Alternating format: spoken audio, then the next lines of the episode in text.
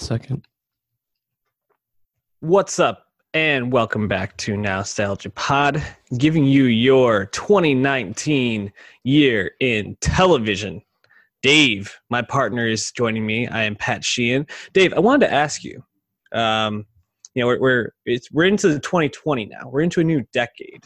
We already did our our best TV of the decade, best music of the decade, best movies of the decade. But how are you feeling about the last year of the decade in terms of television, 2019? Uh, well, strong. Uh, watched the most TV this year of any year I've ever watched TV. Things like 35, 36 shows with a few more I still kind of want to see. It's a, it's a lot. Too much, probably. But yeah, I feel good. What about you? I I think this was the strongest year of TV since we've started um, doing the podcast. You know, we, we obviously missed the uh, the peak TV time, you know, earlier in the decade, and we we touch on that in our uh, decade review. But this feels like just stacked, and it's actually interesting in making my list. And I guess maybe a good time to jump into how we're going about making the list. I- I kind of wanted to go with just like what I felt was like excellence, but also like rewatchability, what also like drove conversation. Um, but also like picking things that just really I felt like I didn't want to miss. You know, I think with television because uh, um, a lot of things are dropped on streaming. I feel like ah, maybe I don't need to see it the first day. I can catch up, you know, two or three days later. But um, if something's dropped weekly and I feel like okay, I need to see this episode tonight before the conversation gets away from me, I'm going to miss it. I really prioritize that, and I loaded up my list to like probably seven or eight or nine before I was like, okay, now I need to like figure out what gets the last spot on my list. It felt pretty easy for me. How did it feel for you? Yeah, I feel like I had a lot of this list uh, built months in advance, and it was just a f- matter of what things get to the tough cut. And you know, overall, I feel pretty good about it. Um, some easy, uh, easy usual suspects, common on most lists this year. Some not so much, but yeah, I think the, there's a lot of uh, variety. I mean, there's still plenty of things I didn't see just by watching a lot, but um, yeah, I think you, you can make you can make a lot of different interesting lists this year, which kind of I think just speaks to the overall variety we had across streaming and cable. Absolutely. Uh, so why don't we why don't we jump into this list? Um, we'll we'll go ten to one. I'll let you start off, and then we'll do some honorable mentions at the end, and along the way we'll give some some uh, feedback and some conversation around just I think different TV topics of the year. So what was your number ten? Number ten for me was The Deuce, third The and final season. It's a good one. HBO, David Simon. Did you have this one? You know, honestly, when I wrote down my list, this one kind of slipped my mind.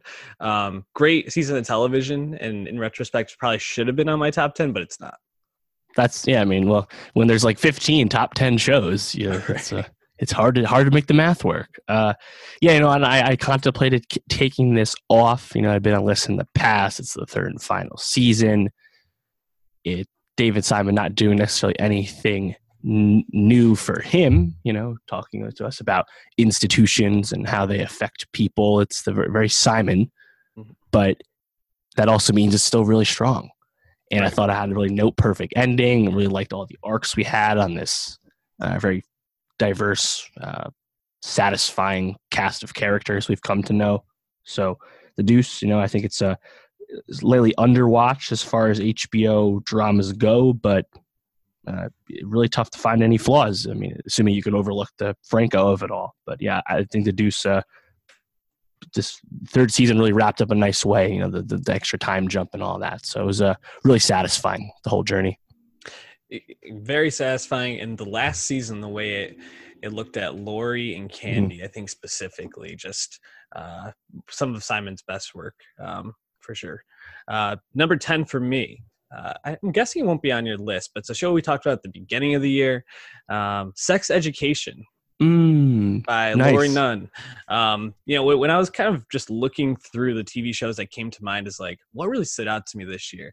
Sex Education might be one of the most pleasant surprises of the year. A show that was wasn't Definitely. on my radar at all. Um, it dropped in January. When we watched it and talked about it, um, I think we both were just delighted at this uh, quirky, funny high school, you know, comedy drama that really highlighted, I think, a lot of um, different issues within high school. You know, specifically talking about sex in high school, but I think it also really got to like the core of like friendship and you know not judging people based on um, trauma and things like that, and, and just like the way that they present, and it, it really made a star of of you know like the the three teen headliners. You have Gillian Anderson, who's like the you know seasoned vet, kind of anchoring this down, but Asa Butterfield, Ncuti Gatwa, and mm-hmm. Emma Mackey specifically. I mean, those three, their their profile raised, and Asa Butterfield is already pretty high, but Emma Mackey in particular, I think, shown really bright in this show.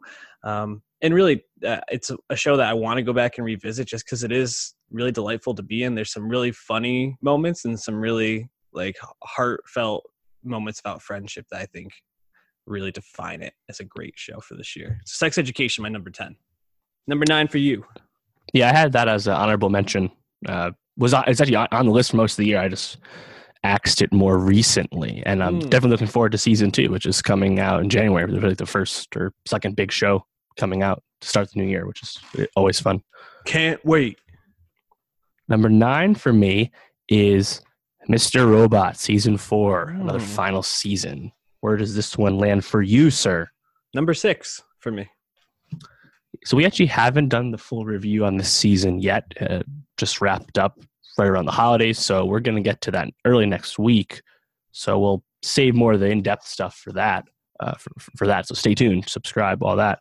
Uh, but yeah, man, I found this really satisfying as a fan from the start of Mr. Robot, and the payoff that we got throughout the season with the various characters meeting their their ends or end of their journeys. Uh, everything felt really earned and uh, treated with a lot of care, which you come to expect from someone who's such a all encompassing showrunner, auteur creative like Sam Esmail.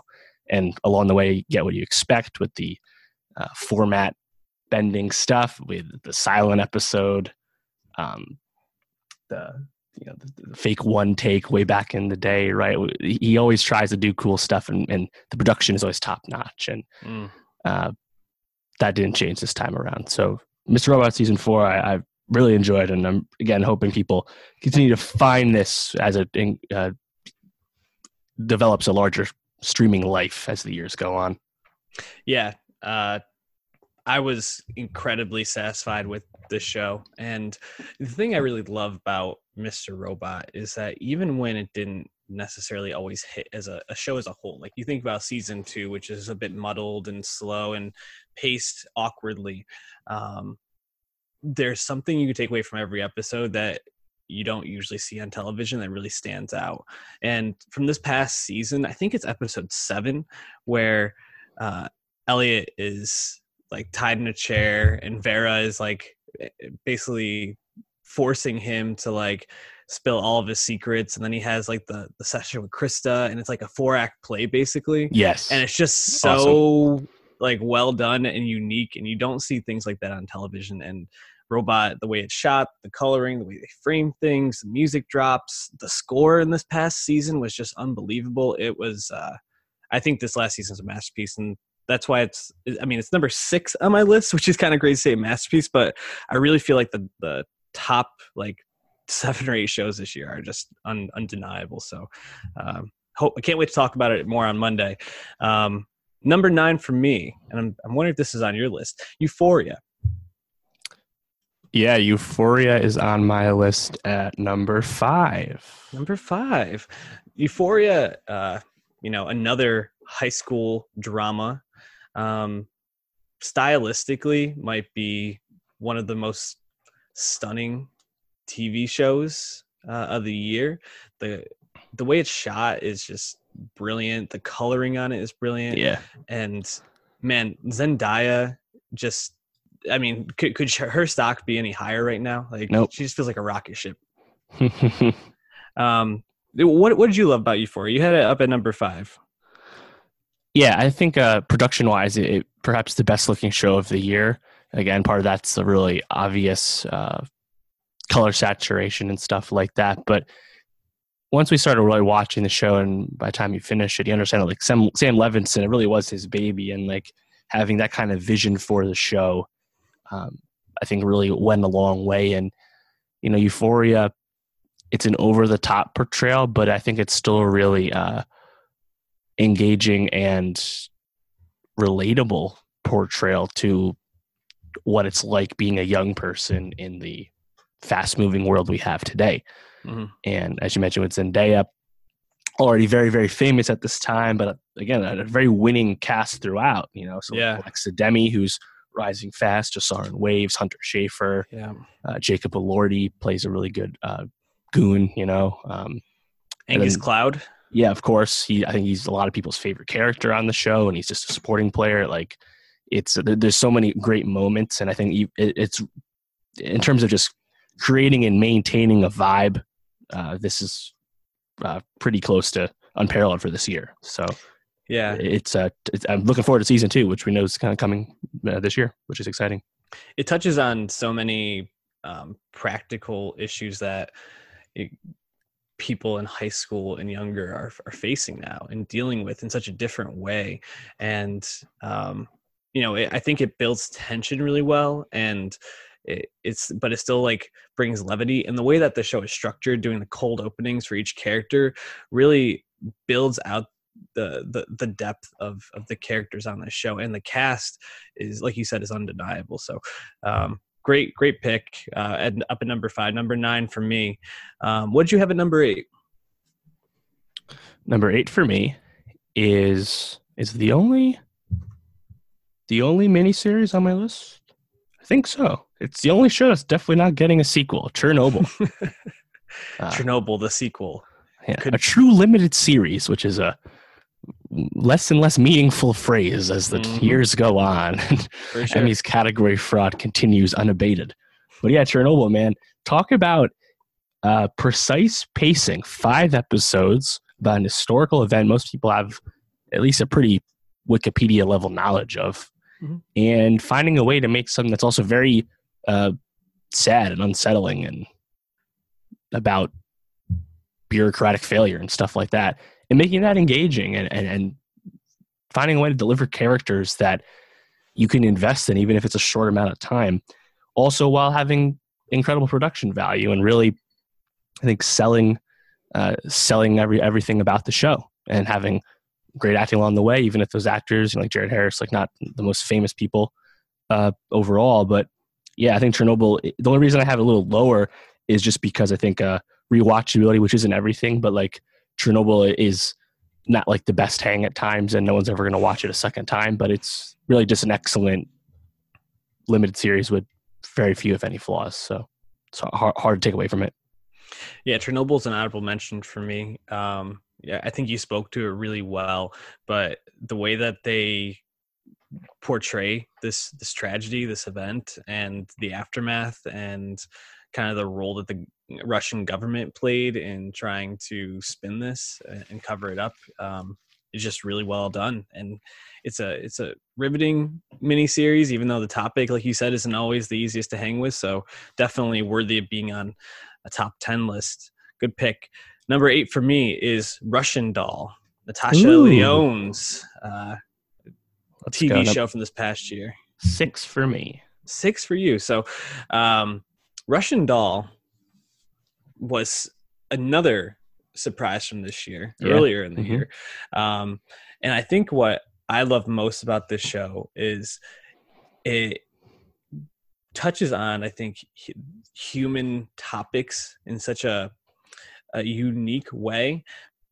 But beyond that, it just feels like this was straight from Natasha Lyonne's like bloodstream. Like this was basically every it just like portrays her pretty much and then it throws in a couple other characters around her but like the part of New York City she's in, the cast of characters you see around her, she's kind of like famously this like New York mm-hmm. Cityite who will yeah. just be smoking cigarettes on the corner and dressing ridiculously and hanging out people in bodegas. Like, and this just feels like her. And I, I think that's why I love most about the show. It's just, it was fun to, to hang out with Natasha Lyonne in this way. Um, what, what made you put it up at number five for you? Yeah, uh, six. It's six. also, uh, it's just really clever, right? It, it, it mm. juggles, I think, weighty, more dramatic themes alongside just really funny stuff throughout. it's less than four hours total. Mhm. And despite having a short runtime, I think it really packs and uses that emotional wallop uh, quite effectively and precisely. Which, again, you know, with like uh, runtime creep being really common nowadays, especially on Netflix, uh, getting to what you say and not not rushing to it either, but just telling it your your story in a I think a s- precise way goes a long way. And yeah, it just the New York City identity of it all is, is awesome. Just yeah. seeing that kind of truly lower Manhattan story being told by someone who just embodies that place. Great. Yeah, you know, it's it's fun. It's funny to think about too because the beginning of the season, obviously, the the whole bit is you know she dies and she wakes back up in the same place, but then she finally she starts to find that she can change things if she makes different decisions. Um, but the way it kind of balances, um, like Alan, played by Charlie. Barnett, and and his like mental health issues and him like wanting to kill himself with the way that they kind of make Natasha Lyonne's constant dying at the beginning of the season like a running gag for the first couple episodes. Yep. I think they really hammer that home well, and it, it's such a, a funny show with so much heart, and I'm really excited to to see that come back. Um, good, another great pick, uh, Dave. I think we're doing a great job so far. Yeah, Um, me too, man. so tell me what you got at number seven then. Number seven for me, Barry, season two, HBO. Another honorable, honorable mention for me. Cool, cool. Yeah, Barry. Um, I guess I now feel this way about Russian Doll, but Barry was a show that after one season that was really hard to critique. It's like, should it come back? Is it worth coming back? Sometimes the answer is no. When you look at maybe Big Little Lies or to a lesser extent Killing Eve, right? Not always coming back for season two after a Dynamite season one is a good thing. But Barry uh, told me to shut up because Hader and Alec Berg, they're like, yeah, we, we got we got a lot more going on. We got more story to tell, Mhm. and un, continue to just kind of think uh, layer in this this cast of characters and making Fuches could become a truly detestable villain and Mhm. showing us the source of uh, Barry's PTSD and also Sarah Goldberg's character's PTSD for a different reason. And it's, it, it, I, I, you know, it, it was it, showing you grief and showing you all this stuff that's not that fun to, to, to, to, to dissect. You know, it, it always was a dark show. It always was a dark comedy, but I think it got even deeper and darker this time, but nevertheless was still maintain your attention the whole time. And even Anthony Carrigan uh, somehow managed to become an even stronger character despite being a bit character, you know? No, Um, Hank. And I mean, it looks great the whole time. Hiro Murai's direction needs no introduction. Right. And I think the Ronnie Lilly episode in particular is perhaps uh, one of the best episodes of the year across Top the, three. The, the whole field. So, yeah, Barry, man, uh, also coming back this year. Very excited for that. And uh, you know, it's Bill Hader's best work. It's it's really cool to see someone who we knew for something so different now Yeah. find his true creative calling. I guess you know. do you you know mentioning the ronnie lilly episode do you have like a, a top like two or three episodes of the year for you that stand out i, I have three specific ones that stand out um, i think we'll Sure. probably be talking about all the shows but do you Yeah. have three that come to Uh, mind Yeah, stuff from Watchmen, stuff from Succession coming up, stuff from Fleabag. Uh, also, I think the Mr. Robot silent episode, yeah just from a format perspective, really stood out to me. Um, a lot of stuff I like from Game of Thrones, Mandalorian as well. Um, but yeah, Ronnie Lilly really had a really, I think, stark vision and was r- really awesome, yeah especially for again half hour. Yeah, Ronnie Lilly stands out to me. Um, like the way that it's shot, you know, it's kind of like on like a swivel cam the whole time, and you're like following Barry's actual perspective with him. Like a tracking shot is pretty cool. Um, I, I love the nostalgia episode or nostalgia medication episode from Watchmen, where Regina King is going back in time, and I I'm sure we'll be talking about that a little bit more, or re-experiencing her her grandfather's Mhm. memories. And then the last one in the top three for me uh, is Game of Thrones. I think it's episode two, the one where they're like preparing for the Battle of Winterfell. Um, yes. And Oh yeah, uh, the Night of the Seven Kingdoms. Yes, Yep. Night of the Seven amazing. Kingdoms. Um, th- those three for me feel like they're a step above all the others, and that's you know that's not even mentioning two of my uh, my my one and two on this list episodes from that. So really a great year in TV. Um, great pick with Barry though. I'm excited to see where they go season three because I think the more that they explore his PTSD and his time in um, during the war and, and kind of coming back from that, I think the show can really l- continue to level up. So excited for that. Number seven for me, David Fincher's Mindhunter season two. Ooh. Um, Four for man. me. uh, I mean, absolutely fantastic show. Um, this is right up my alley in terms of interest. I mean, it's crime show. It's like it's psychological. It's serial killers. This the season they really wrote they uh, wrote in the Atlanta child killings as Yep. um, a major plot point for the second half of the season, um, and they focus a lot on Holt McCallany's character, Uh, um, Bill. Uh, Bill Tench a little bit more, and raising I, Damien. yeah, and I and I actually think that that was a fant- uh, like a really smart move because in the first Yeah. season you get so much of Holden played by Jonathan Jonathan Groff, and for as much as it was an awesome season of television, um, I think if we had just been following Groff around as Agent Ford again, we would have been. I think it would have felt a little bit samey. I don't know how much more there was to explore without really building out the other characters around him. And Holt McCallany kills it in this season.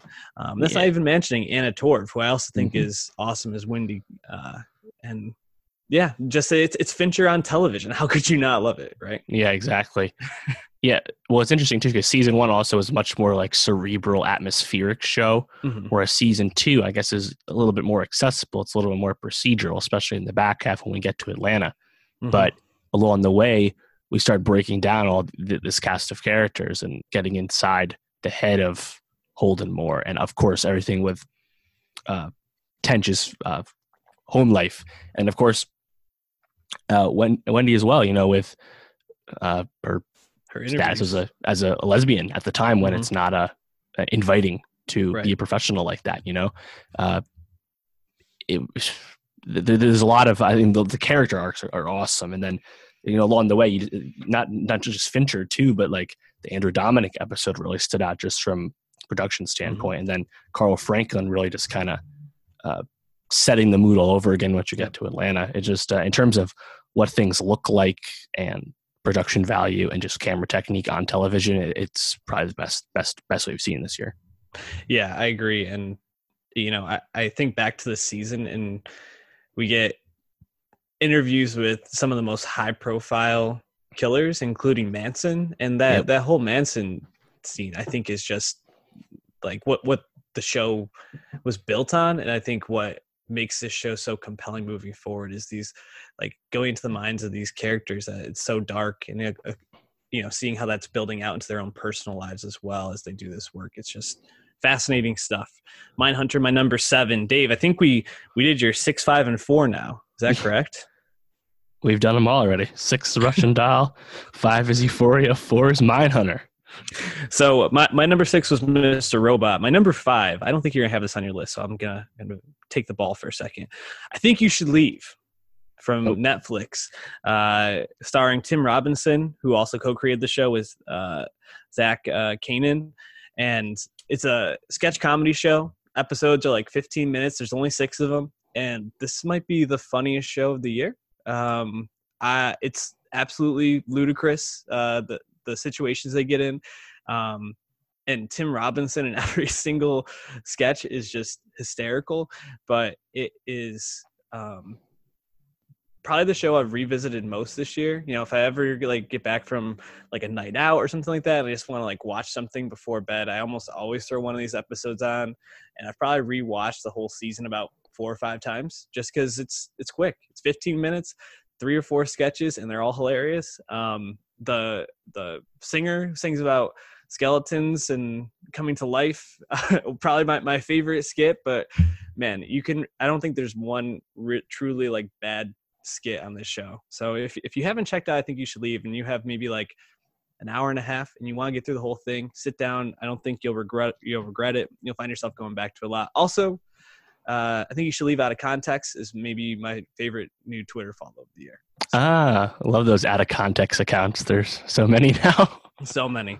Um, so number five, I think you should leave. Number four for me, I know it's an honorable mention for you, The Mandalorian. Yep. Um, Jon Favreau's uh, pillar television show. Mando. Disney Plus. Man, um, wrapped up two weeks ago now, Mm-hmm. and we haven't had a chance to Season review about it. coming next week. So we'll, we'll get a little bit more in depth to it, but um, I think especially after the Rise of Skywalker, which you should check out our review on that, and um, we, we gave some thoughts, gave some Mhm. takes. A lot of thoughts. uh, I think after seeing the way that that concluded that trilogy in such a, eh, for me, mildly satisfying way, the way that this season of television established characters, established probably the most important person in my life in terms of Baby Yoda, Mhm. uh, and then also did basically like individual like mission episodes that then somehow tied together at the end beautifully and had some of the best action sequences on television this year um, i don't know how i could leave this off and especially the the finale for this is incredibly satisfying everything feels very earned um, and shout out Taika Waititi because I he he yeah. absolutely kills the, the the last episode so good um, yeah. not only as IG but in terms of direction. yeah, again, we'll get to more of it next week for the full season review. But I think Mandalorian, wh- what's cool to take away from it is when you look at the whole season, season as a whole, there's a lot of traditional genre storytelling.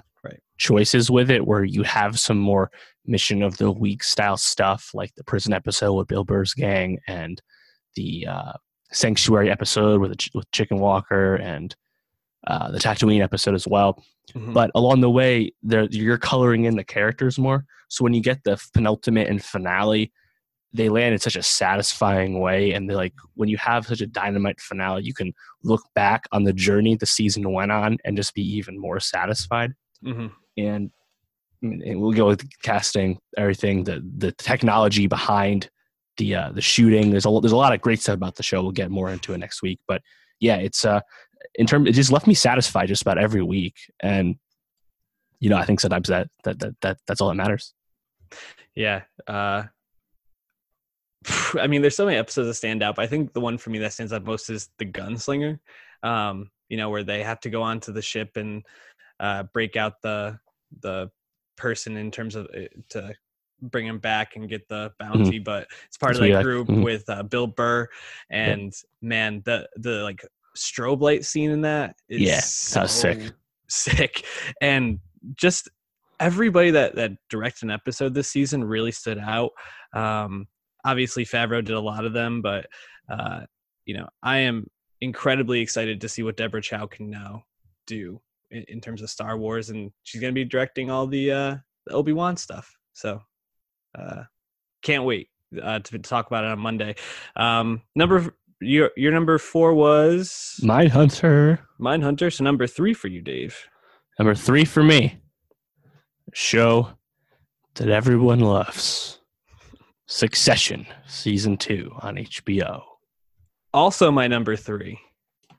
Wow, It, wa- it was number two for a long time, and then Damon Lindelof came, so it had to go down a slot. But that is no shot at Succession, which is, you know, I won't call it monocultural. The ratings aren't amazing, but it did have a legitimate week to week presence, and perhaps the strongest week to week presence HBO has in the post Thrones world at this point. I don't know, but uh, it's uh, especially for an ongoing show anyway.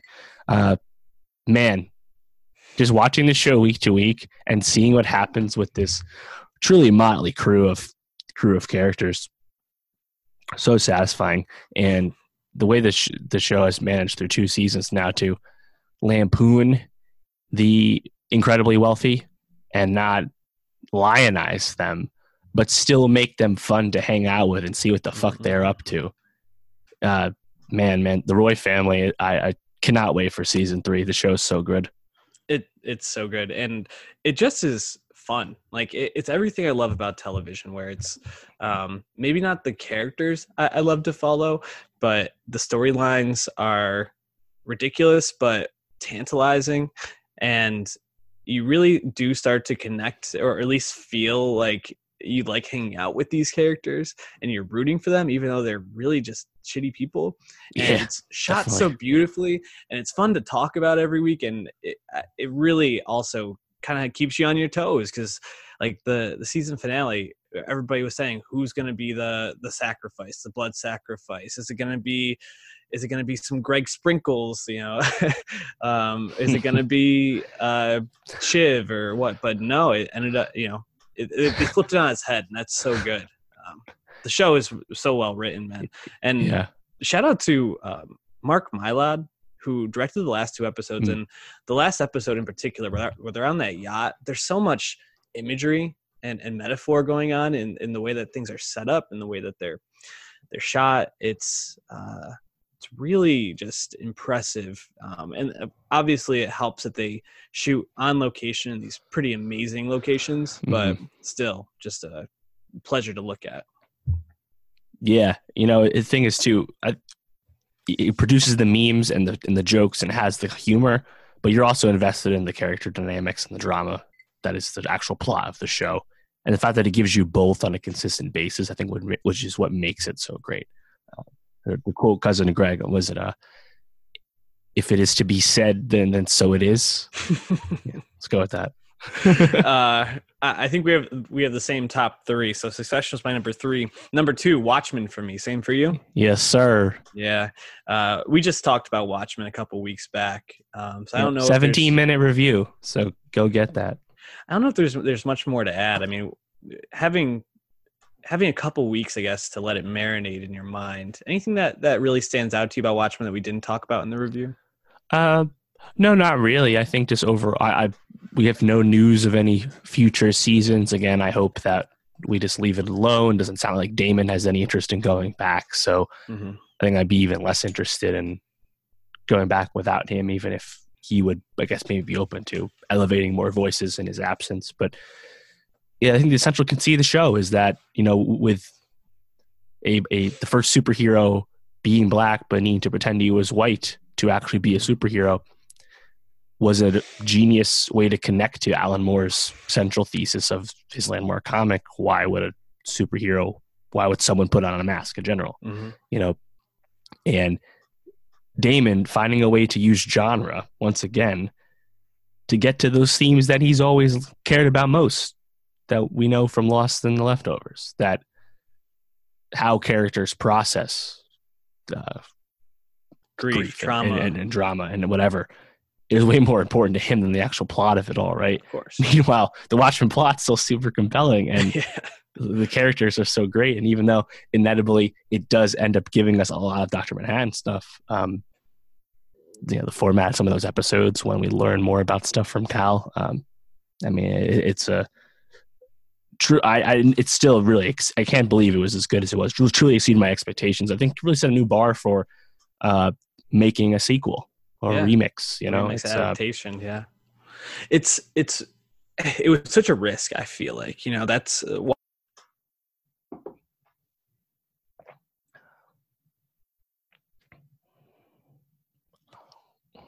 it's very beloved in, in terms of the, the the fans it has and it Mhm. felt risky to take this on and to say like all right i'm going to remix i'm going to add on to the story because i think a lot of people didn't necessarily want to go in liking it. You know sometimes with ip like this people don't want to see it touched they would they don't want to see it expanded upon unless it's the original creator. And even then it can be a bit dicey.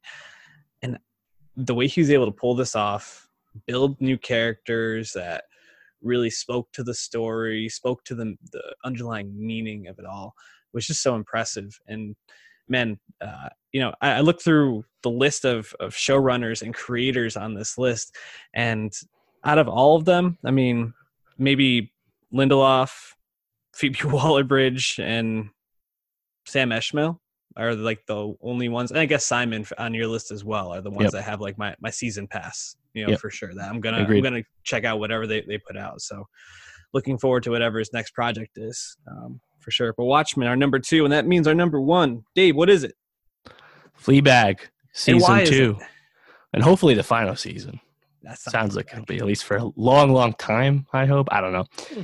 Uh, yeah, Fleabag w- was put on number one. What? When did this come out? June, May, May. Yeah, May. It's been a while, and it was just it was just slotted there. Succession came, Watchmen came, but Fleabag season two is the show in general, which made both of our decade lists. By the way, check that out on YouTube and SoundCloud, all those places.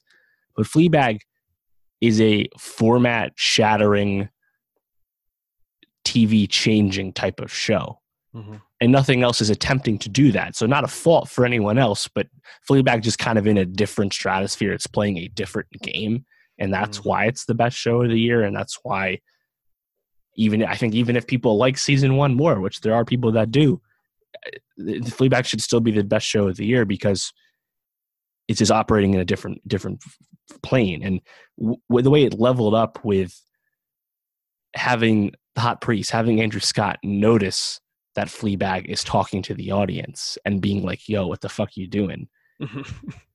well, Genius, genius shit. yeah, like it was great. So good. And in general, just changing the way an audience, the show for two seasons has changed the way the audience has a relationship with their protagonist. It, it it's it's unbeatable.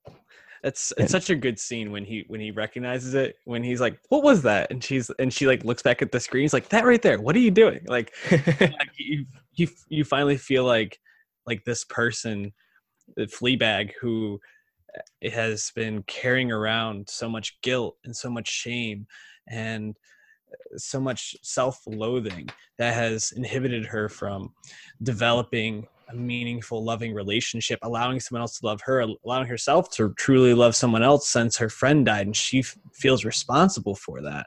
Um, to finally feel like she's letting someone in to see her in that way it, it totally flips the show and it, it brings in themes of religion and what it truly means to be self-actualized to be fulfilled to Mhm. uh, explore your soul. It's so good, and then to end the way it did with like the fox. I mean, Yeah.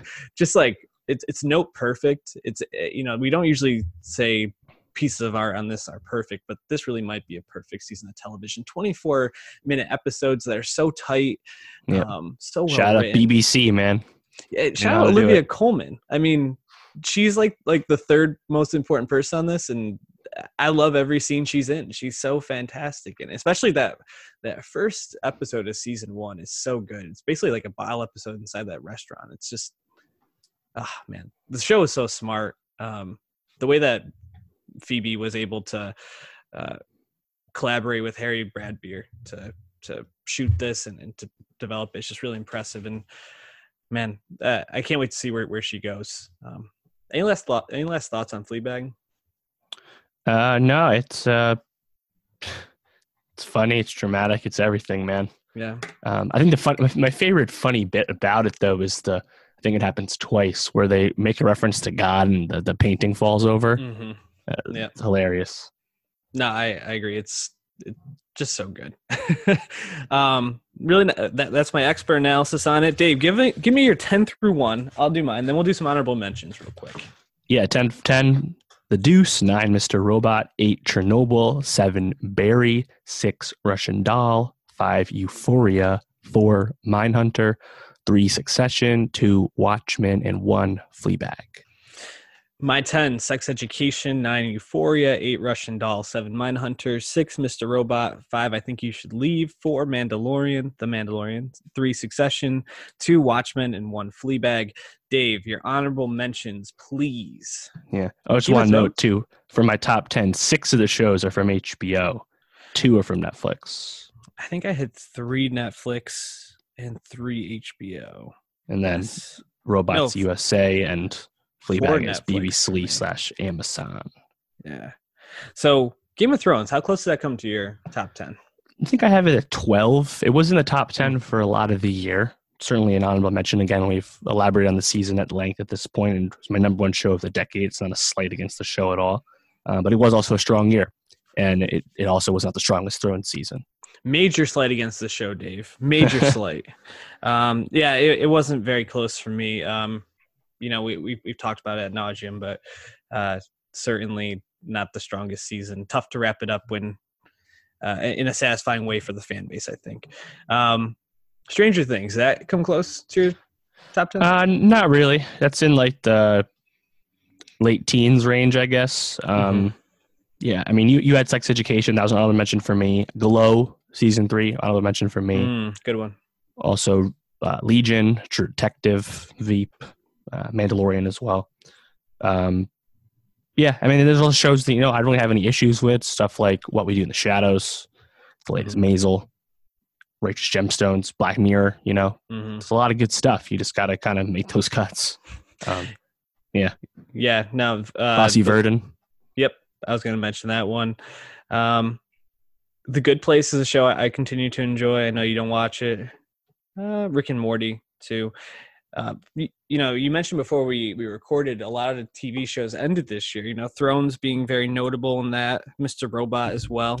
What else we got? uh, Veep, Silicon Valley, The Deuce, a lot of HBO ending, uh, Legion, Easy on Netflix, Hmm. uh, Fleabag for now, we'll see. Uh, potentially Big Little Lies, potentially True Detective, don't know. End of the fucking world, I think, has ended. Um, Arrested Development has ended technically. um, Yeah, I'll believe that when when they're all dead.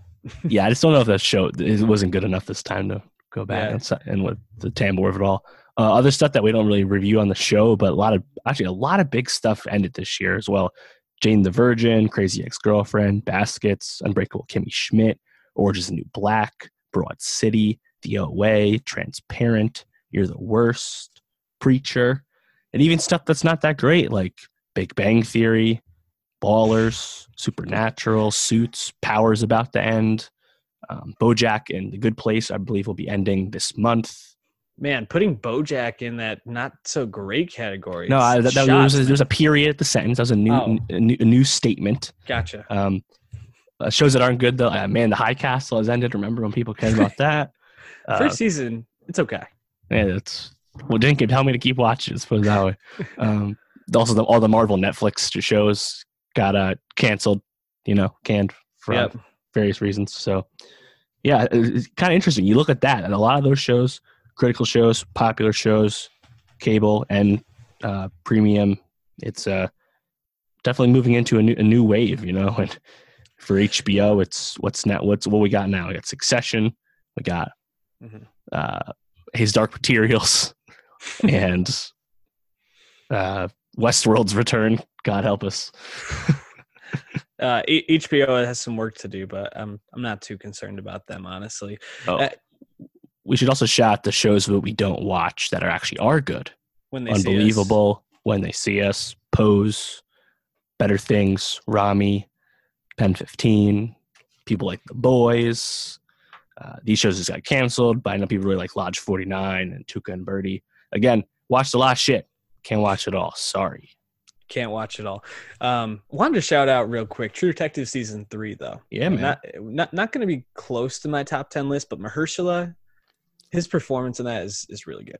Um, He's close. yeah, he he should get all the shout outs. Uh, you know, it's it, it- flawed season, but it, him playing the same character at three different points in, in his life, and one of them being a person that has memory issues, dementia, potentially, it's pretty impressive. So Mm-hmm. Yeah. uh, w- w- worth checking out. You know, you're wrapping up that your holiday season right now, so if you have some some time and you want to watch some TV, and you've already gotten through our top ten lists, maybe check out some True Detective. I don't know. But let us know what you think of our list. Hit us up at Nostalgia Pod on Twitter. Uh, go to youtube.com slash nostalgia pod and subscribe to the page and comment on this video and let us know what would be in your top 10, what we got right, what we got wrong. Um, we'll be back on Monday talking whole load of movies, Mhm. television, maybe some music. I don't know. Is there anything, any music you want to No. talk about? No, not, really. yet. But our Uh, gems are staying uncut. Let's put it that way. Oof, can't wait to talk about that. Um, until Monday, peace out.